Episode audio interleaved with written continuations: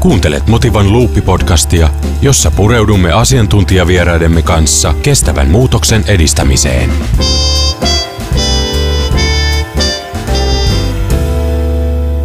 Suomen sähköjärjestelmän hiilidioksidipäästöjen vähentäminen on menestystarina, joka jatkuu. Tuuli- ja ydinvoimaa tulee lisää ja sähkön tuotannon päästöt laskevat edelleen. Tuulivoimaa rakennetaan Suomessa ilman julkisia tukia, toisin kuin vaikka Saksassa ja Ranskassa. Kolikon toinen puoli on, että muuttuva energiajärjestelmä on entistä arvaamattomampi. Luupi-podcastin vieraana johtaja Pekka Ripatti Energiavirastosta ja professori Sanna Syri Aalto yliopistosta. Minä olen Sirpa Mustonen. Suomessa on onnistuttu kymmenen viime vuoden aikana merkittävästi vähentämään saastuttavaa sähkön tuotantoa fossiilisilla polttoaineilla. Keski-Eurooppakin tulee tässä jälkijunassa. Mitä tekijöitä mielestänne vaikuttaa tämän onnistumisen taustalla? Suomihan ero Keski-Euroopasta siinä aika paljon, että, että, Keski-Euroopassa ja Etelä-Euroopassa käytetään aika paljon energiana kaasua ja kaasun hinta on, on heijastunut sit koko energiajärjestelmään aika paljon. Ja sähköllähän on onnistuttu hyvin nyt korvaamaan esimerkiksi lämmitystä, lämp, lämp, lämpön tuot, tuottamista ja, ja sitä kautta. Mutta mä näkisin, että tämä ero, ero Keski-Eurooppaan lähtee sieltä, että, että meillä käytetään kaasua paljon vähemmän. Ja Suomessa on sähkön tuotannossa panostettu monipuolisuuteen jo monen vuosikymmenen ajan, eli se antaa meille paljon etua. Me, me pystytään ää, paljon paremmin vastaamaan moniin erilaisiin haasteisiin. Tämä on aika energiaturvallinen järjestelmä, kun ei olla tosiaan riippuvaisia mistään yksittäisestä energianlähteestä. Meillä on mukavasti vesivoimaa, ei yhtä paljon kuin naapureilla Ruotsilla ja Norjalla, mutta kuitenkin on sitäkin. Meille on rakennettu paljon ydinvoimaa, meillä on sähkön tuotantoa monipuolisesti yhteistuotantoa sekä kaupungeissa että teollisuudessa ja nyt meillä on sitten tuulivoima lisääntynyt merkittävästi. Se tosiaan hienosti kasvaa kohisten ilman julkisia tukia. Kertoisitko Pekka kuulijoille, missä mennään nyt ja miltä näyttää lähivuosina tuulivoiman rakentamisessa? Tuulivoimaa meillä, meillä on tosiaan, tosiaan rakennettu kaupalliseen käyttöön hyvinkin paljon viime vuosina. Meillä on semmoinen reilu, reilu 3000 mega on kapasiteetti tällä hetkellä ja siitä on jo markkinaehtoisesti yksi kolmasosa rakennettu. Et se ei ole saanut minkäänlaista valtion tukea tuotantoon, ehkä jotain muuta tukea kenties, mutta, mutta tämmöisiä tuotantotukia ei ole saanut. Ja, ja tota, tällä hetkellä kun katsoo, että paljonko meillä on rakenteilla ja suunnittelu loppuvaiheessa olevaa tuulivoimakapasiteettia, niin voidaan arvioida, että, että mikäli kysyntä pysyy nykyisellä tasolla, niin meidän tuulivoima, tuulivoiman osuus sähkön kokonaiskulutuksesta nousee lähes viidennekseen tuossa kolmen neljän vuoden kuluttua. Ja on arvioitu, että, että, että se voisi olla jopa kolmasosa 2030.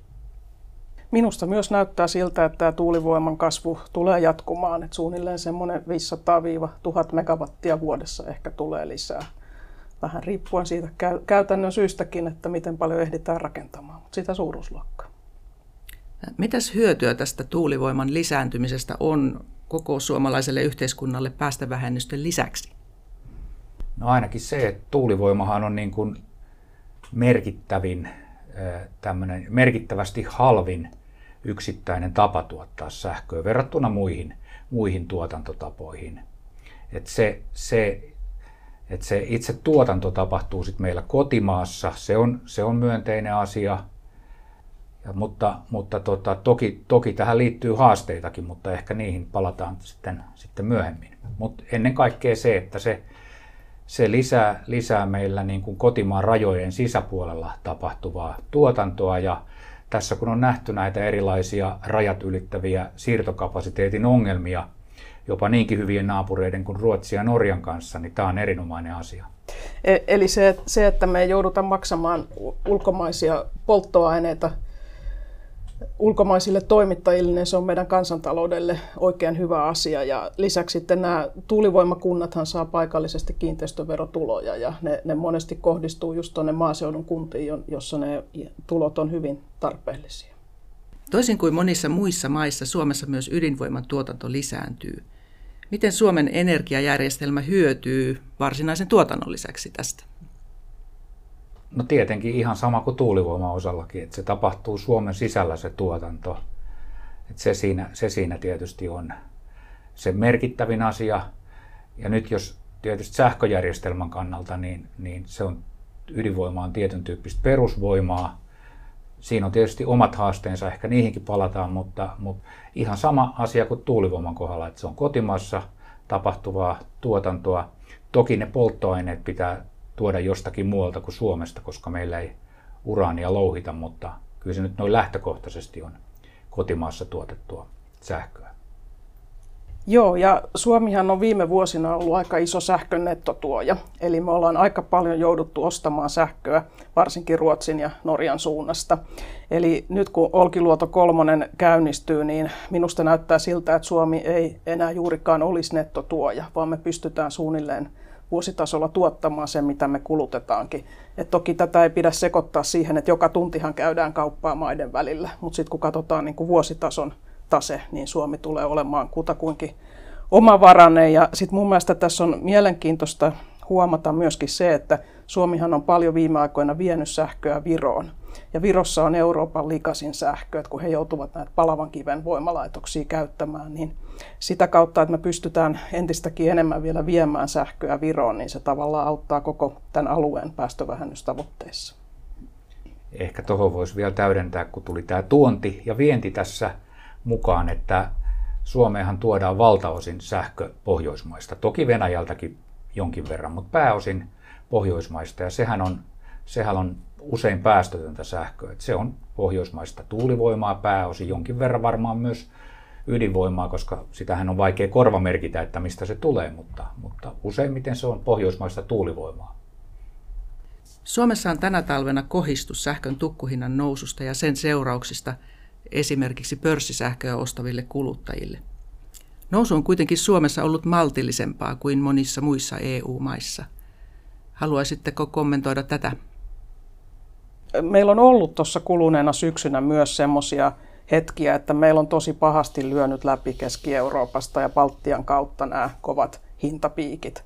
Eli, eli just tämä, että kun Baltian maihin joudutaan tuomaan naapurimaista sähköä, niin se on altistanut Suomeakin ajoittain näille tosi koville hintapiikeille. Mutta onneksi meillä nyt ei niin kuin keskimäärin koko syksyn ja tämän kuluneen talven aikana ole ollut ihan niin rajuja hintoja kuin mitä Keski-Euroopassa. Joo, ylipäätään sähköhän on tämmöinen perinteisesti niin määritelty, että se on matalan mielenkiinnon joustamaton hyödyke sähkön käyttäjille. Mutta nyt voidaan sanoa, että viime syksynä se ei ainakaan ollut matalan mielenkiinnon hyödyke, että juuri tämä hintavaihtelu on herättänyt suurta mielenkiintoa. Meidän on ehkä jatkossakin totuttava hintavaihteluihin. En tiedä, ovatko ne jatkossa näin suuria kuin mitä nyt viime syksynä ja tässä alkuvuonna on nähty, mutta, mutta joka tapauksessa niitä vaihteluja tulee. Ja kuitenkin ehkä nyt on syytä ottaa huomioon, että noin keskimäärin pitkässä juoksussa normaalisti niin sähköhinta on ollut pikemminkin laskeva kuin, kuin nouseva. Mutta se, miten se nyt niin kuin jatkossa tulee kehittymään, niin se on sitten analyytikkojen tehtävä. Mutta keskimäärin ottaen, niin, niin esimerkiksi vuonna 2020 niin sähkön markkinahinta tukkumarkkinoilla oli alle 30 euroa, mutta nyt viime vuonna se oli jo lähes 80 euroa. Että tämmöisiä, tämmöisiä vuositason hintavaihteluja en usko, että tullaan näkemään, mutta, mutta tunnin, viikon, päivän vaihteluja tullaan näkemään jatkossa paljon enemmän. Ja jos mä pikkasen vielä tuohon jatkan, niin mä luulen, että kunhan Olkiluoto kolmonen Suomessa käynnistyy, niin se tulee kyllä suojaamaan meitä näiltä kaikkein kovimmilta hintapiikeiltä.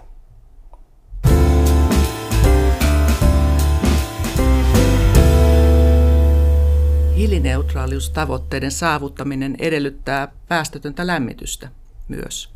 Ja erilaiset tämmöiset lämpöpumppuratkaisut yleistyy vauhdilla ja myös kaukolämpöjärjestelmät muuttuvat sähköön perustuviksi ja hukkalämpöä hyödyntäviksi.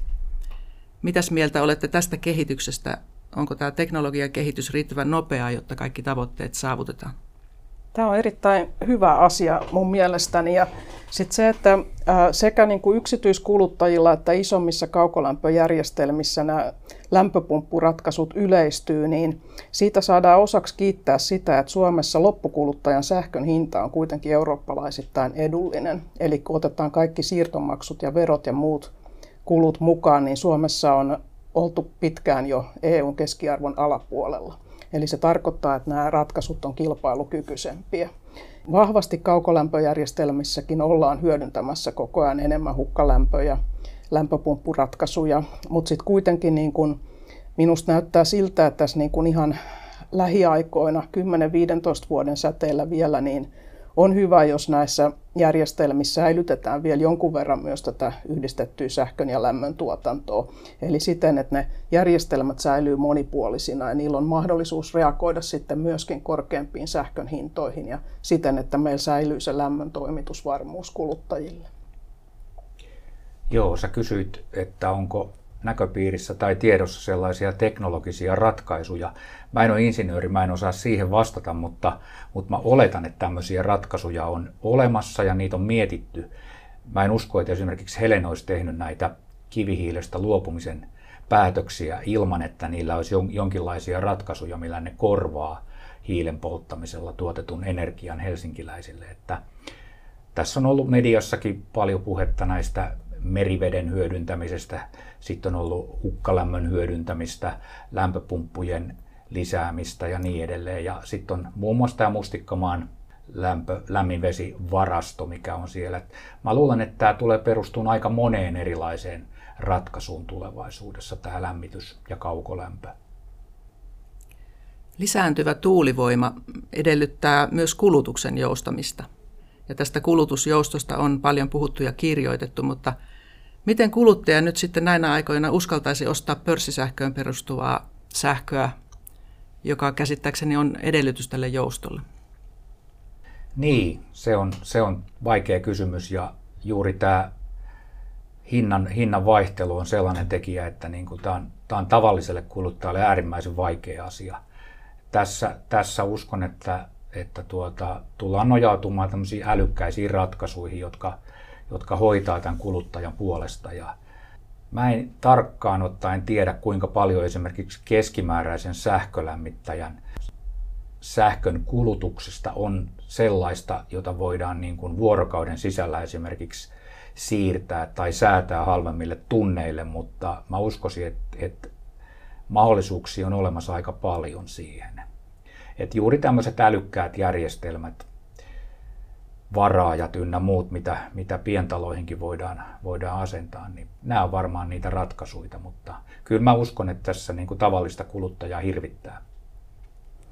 Joo, mä oon ihan samaa mieltä, että tota, niin nyt näiden kuluneen syksyn ja talven hintapiikkien myötä, niin tota, kyllä varmasti on vähentynyt pörssisähkösopimusten suosio. Tässä, tässä on niin kuin nähty, nähty se että minkälainen riski voi pahimmillaan realisoitua. Mutta kyllä mä uskoisin, että tämä nyt oli aika poikkeuksellinen syksy ja talvi, joka on Euroopan sähkömarkkinoilla koettu. Ja yleisesti ottaen just ne kuluttajan merkittävimmät joustavat sähkökuormat, niin ne on just niin kuin esimerkiksi omakotitaloissa lämmitys, lämpimän käyttöveden lämmittäminen, eli, eli tota, niin, niitä pystytään kuitenkin joustamaan aika paljon ja ohjaamaan esimerkiksi niin kuin halvoille yötunneille. Investoinnit tämmöiseen vihreään teknologiaan ovat kasvaneet viime vuonna ja viime vuosina merkittävästi. Mitäs mieltä olette siitä väitteestä, että tämmöinen rahoituksen vihertyminen ohjaisikin meitä hiilineutraaliuteen nopeampi, nopeammin kuin sääntely? No tässä on aika monta tasoa tässä niin kuin tämmöisessä rahoitus, vihreissä rahoitusmarkkinoissa, jos näin puhutaan. Et meillähän on jo niin kuin sääntelyn puolesta tuotu, puhuttu paljon näistä, näistä tuota erilaisista niin kuin EUn, EUn äh, vihreiksi luokitelluista asioista – on puhuttu siitä, että onko ydinvoima tämmöistä vihreää tai, tai maakaasu. Tästähän käydään parhaillaan keskustelua, että me emme vielä lopputulosta tiedä. Samoin niin kuin Suomen, suomalaisten metsien käytön osalta on käyty tätä ekomerkkikeskustelua. Tämä on yksi taso. Mä uskoisin ja ehkä vähän tiedänkin, että rahoitusmarkkinoilla on oikeasti tällä hetkellä, siellä toimii paljon analyytikkoja, jotka toimii jo tällä hetkellä ja miettii yritysten kohdalla sitä, mitkä, minkälaisiin ratkaisuihin tulisi, tulisi siirtyä, kun rahoitetaan erilaisia kohteita. Riippumatta siitä, minkälaisia instituutioita EU tulee määräämään tai sääntelemään niille. Et kyllä tässä niin kuin markkinat, markkinat toimii jo ja monet rahoituslaitokset on itsekin määritellyt niitä kriteereitä, että minkälaisille yrityksille, minkälaisille tuotteille tai investoinnille ne pystyy tarjoamaan ja haluavat antaa rahoitusta. Mä sanoisin, että molempia tarvitaan aivan ehdottomasti. Eli kansainväliset sitovat sopimukset valtioiden välillä on hirmuisen tärkeitä, mutta niistä on valitettavasti liian helppo irtautua. Et sitten tämä, rahoitusmarkkinan vihertyminen, niin se, se sitten niin tukee vahvasti tätä vihreätä siirtymää. Et käytännössä vaikka, että jos joku haluaa rakentaa hiilivoimalaitoksen Indonesiaan, niin jos rahoituslaitokset rupeakin sanomaan, että me ollaan valittu, että me ei enää rahoiteta tällaista, niin se rupeaa kummasti puremaan. Ja erittäin tärkeä päätös oli mun mielestä Kiinalta, kun Kiina linjasi, että he eivät enää rupea rahoittamaan muihin maihin hiilivoimahankkeita. Niin, niin nämä yhdessä kyllä niin kuin globaalisti katsottuna niin tekee tosi merkittävää parannusta. No tästä energiajärjestelmän murroksen aiheuttamasta epävakaudesta on kirjoitettu aika paljon. Miten meidän pitäisi Suomessa vahvistaa meidän energiajärjestelmää? Monipuolinen energiajärjestelmä, niin kuin Suomella on jo, niin, niin se auttaa meitä pitkälle – siitä kannattaa pitää kiinni, niin kuin mä tuossa sanoin esimerkki näistä kaukolämpöverkoista, että vaikka sähköistyminen etenee, niin niitä parhaita yhdistetyn sähkö- ja lämmöntuotannon laitoksia niin ei kyllä ole syytä ihan heti, heti vielä romuttaa, vaan pitää ne sitten niin kuin vaikka vähän vähemmillä vuotuisilla käyttötunneilla. Et, et tota niin, juuri se semmoinen äh, monenlaisiin eri, eri tilanteisiin varautuminen ja monipuolinen energiajärjestelmä on, on mun mielestäni se tärkein asia tässä. Joo, kyllä. Komppaan Sannaa. Eli kyllä tämä on suomalainen vahvuus, se, että meillä, meillä on monipuolinen energiajärjestelmä ja sitten meillä on vielä paljon tuunattavaa näissä eri, erilaisissa asioissa. Hyvä esimerkki vaikka on tuulivoima osalla se, että tuulivoiman rakentaminen on toistaiseksi keskittynyt aika lailla länsirannikolle ja Perämerelle ja Lappiin, Pohjois-Suomeen. Meillä on lähestulkoon Etelä-Suomi ja Itä-Suomi rakentamatta puolustusvoimien tutkaongelmien takia ja meillä on kuitenkin esimerkkejä siitä, että tämmöinen tutkaongelmakin on, on ratkaistavissa. Esimerkiksi Perämerellä meillä on siihen ihan erillinen lainsäädäntö. Tämä olisi tärkeä asia yksittäisenä esimerkkinä sen takia, että mitä laajemmalle me saadaan Suomen alueelle tätä tuulivoimaa, niin sitä, sitä varmemmin se vaihtelevuus vähenee tai sen haittoja voidaan ottaa huomioon, koska todennäköisesti jossain tuulee aina vähän. Sähköistyminen lisää kriittisten materiaalien ja mineraalien tuotantoa ja käyttöä. Miten pystytään estämään tästä aiheutuvat haitat? No, tämä on, tämä on iso ja vakava globaalin mittakaavan kysymys ja mä haluaisin antaa pyyhkeitä ja risuja EU-politiikan tekemiselle.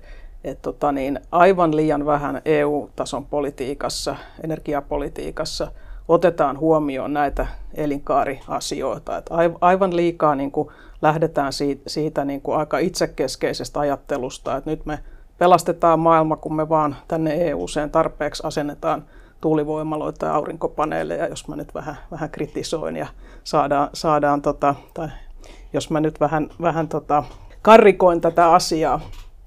Ja, ja samoin, että jos, jos vaan tota liikenne saadaan sähköistettyä, mutta ei niinku yhtään mietitä sitä, että mis, mistä ne akkujen materiaalit tulee ja miten, miten kestävää se on ja mitä me tiedetään niiden tuotantoketjuista. Eli, eli koko EUn tasolla niin tämmöinen läpinäkyvä elinkaari analyysi ja ajattelu politiikan teossa, niin, niin se pitäisi ehdottomasti olla mukana. Joo, kyllä, kyllä voin yhtyä näihin sanoihin ja tässä voi ottaa vaikka jonkun hyvän esimerkin, joka täydentää. Tota, meillähän tosiaan toistaiseksi nyt vielä, vielä niin kuin lämmitetään, kaukolämpö toimii jonkin verran kivihiilellä ja jos kivihiililaiva tulee EUn sisältä, niin silloin, silloin hiilen louhimisen päästöt lasketaan EU-päästökauppajärjestelmän piiriin, mutta mikäli ne tulee jostakin EUn ulkopuolelta, esimerkiksi Venäjältä, niin silloinhan näitä louhimiseen laskettavia päästöjä ei lasketa.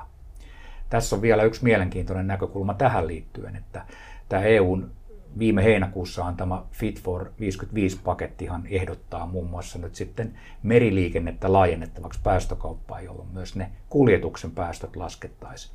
Mutta tämä on aika lailla niin kuin kokonaisuutena juuri niin kuin Sanna mainitsi, että me, me ollaan niin kuin kovin, kovin näppäriä laskemaan niitä päästöjä aina siellä, missä niitä syntyy. syntyy. Mutta tämä on niin kuin isompi, isompi kokonaisuus katsoa tätä, tätä asiaa. Että tästä, tästä kokonaisuudesta voisi puhua paljon pidempäänkin, mutta ehkä mennään eteenpäin. No, haluaisitteko tähän loppuun jotenkin vetää yhteen näitä näkemyksiänne?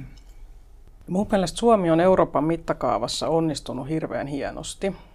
Eli meidän pitäisi olla enemmän ylpeitä kaikesta siitä, mitä me ollaan jo tehty. Ja, ja meillä on myöskin niin kuin hyvät asemat koko ajan jatkaa tätä kehitystä kohti hiilineutraalia Suomea energiajärjestelmien osalta. Joo, meillä on paljon hyviä asioita, joista kannattaa pitää kiinni. Hyviä asioita kannattaa vahvistaa ja niitä ylläpitää. Esimerkkinä meillä on hyvin hyvä kantaverkko verrattuna vaikka meidän naapurimaahan Ruotsiin, jossa, jossa kantaverkko on siinä kunnossa, että siellä on useita hinta-alueita. Tämä on hyvä asia, tästä on syytä pitää kiinni. Se mahdollistaa uusiutuvien investoinnit. Ne voi liittyä uudet, uudet yritykset ja voimalat paremmin, paremmin sitten joko kanta- tai jakeluverkkoihin. Että tämän tyyppisiä asioita kannattaa, kannattaa ylläpitää. Mutta tietenkin ei kannata jäädä niin kuin itseriittoisesti tähän niin kuin oma, omaa hyvyyteen, vaan sit myös, myös niin kuin pyrkiä katsomaan semmoisia heikkouksia ja, ja pyrkiä päästä, päästä niistä eroon, että minkälaisia asioita ne sitten, sitten ovatkin. Mutta hyvänä esimerkkinä oli esimerkiksi tämä tuulivoiman rakentamisen ongelma.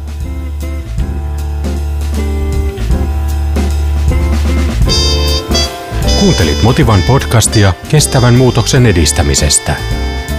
Lisää tietoa aiheesta www.motiva.fi.